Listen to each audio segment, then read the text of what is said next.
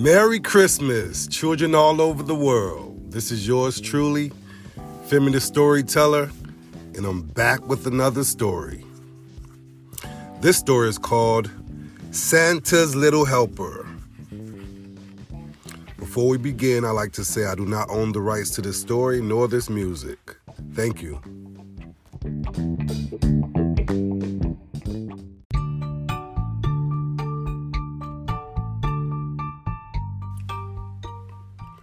Santa's Little Helper. It was Christmas Eve and all was quiet. Mickey was almost asleep when he heard a sound in the yard. Mickey ran to the window. Santa Claus was standing outside and he was sneezing. Santa, what's wrong? Mickey asks. It's this cold. I need to get home to bed. But we still have four houses to visit, Santa said. Gee, Mickey said, maybe Pluto and I can help. We'd be happy to deliver the presents for you. Oh, thank you, Mickey. The magic from the bag will help you, Santa said. Then, setting down his bag, Santa climbed back into his sleigh and went home. Mickey pulled his sled from the garage and hauled it over to the giant bag of gifts. The sled rose into the air. In no time, it landed on Daisy's roof. Holding the Christmas bag over his shoulder, Mickey walked to the chimney. Santa goes down the chimney. Should I try? He said. Before Pluto could answer, Mickey was sliding down the chimney into Daisy's living room. Mickey quickly arranged the gifts under the tree.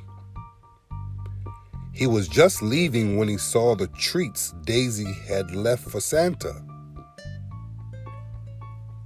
I'm sure she wouldn't mind if I ate them, Mickey said.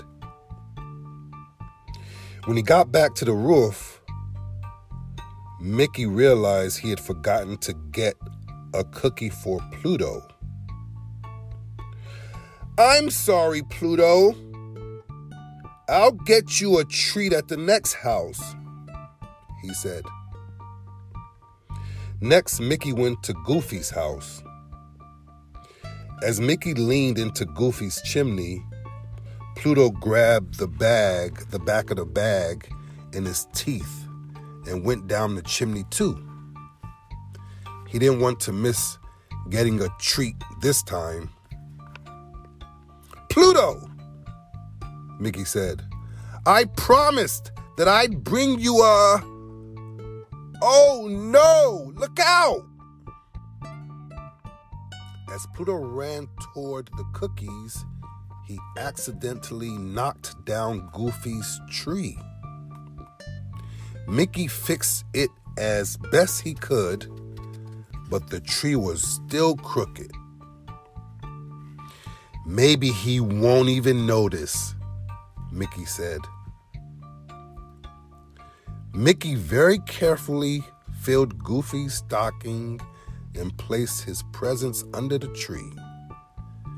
Then he and Pluto went back up the chimney. At Minnie's house, Mickey quickly pulled her gifts from Santa's bag and placed them under her tree. Fixing Goofy's tree had taken a while, and he was running out of time. Mickey's last stop was Donald's house. Uh oh, he said when he reached into Santa's bag.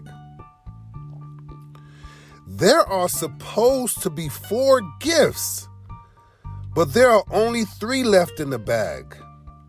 Did I drop one somewhere? As he was looking around, Mickey heard Donald's footsteps upstairs. Mickey grabbed Santa's bag and raced up the chimney. Donald would just have to live without his last gift. The next morning, Mickey's friends gathered at his house. It seemed like everyone had a story about Santa's visit.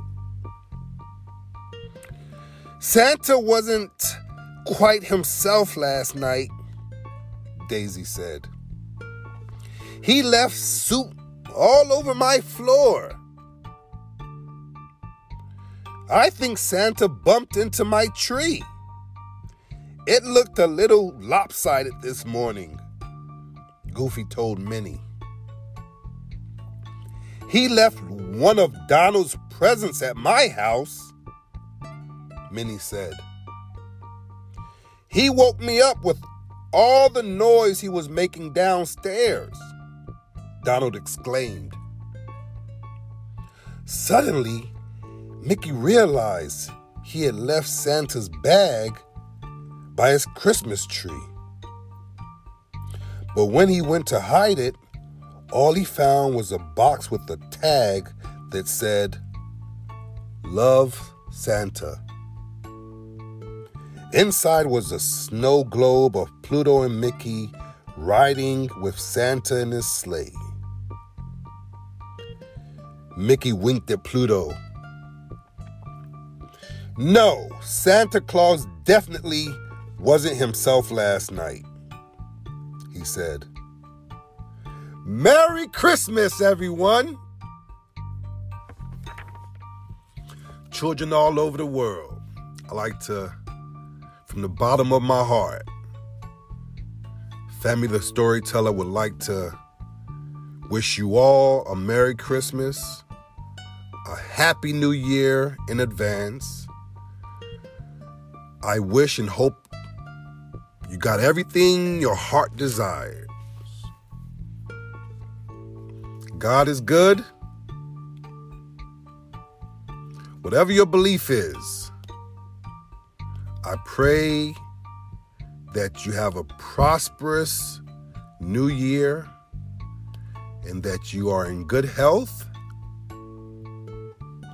and everyone around you, including yourself, remains blessed. Once again, this is yours truly, Femi the Storyteller, wishing you a Merry Christmas and a Happy New Year in advance. Love you all.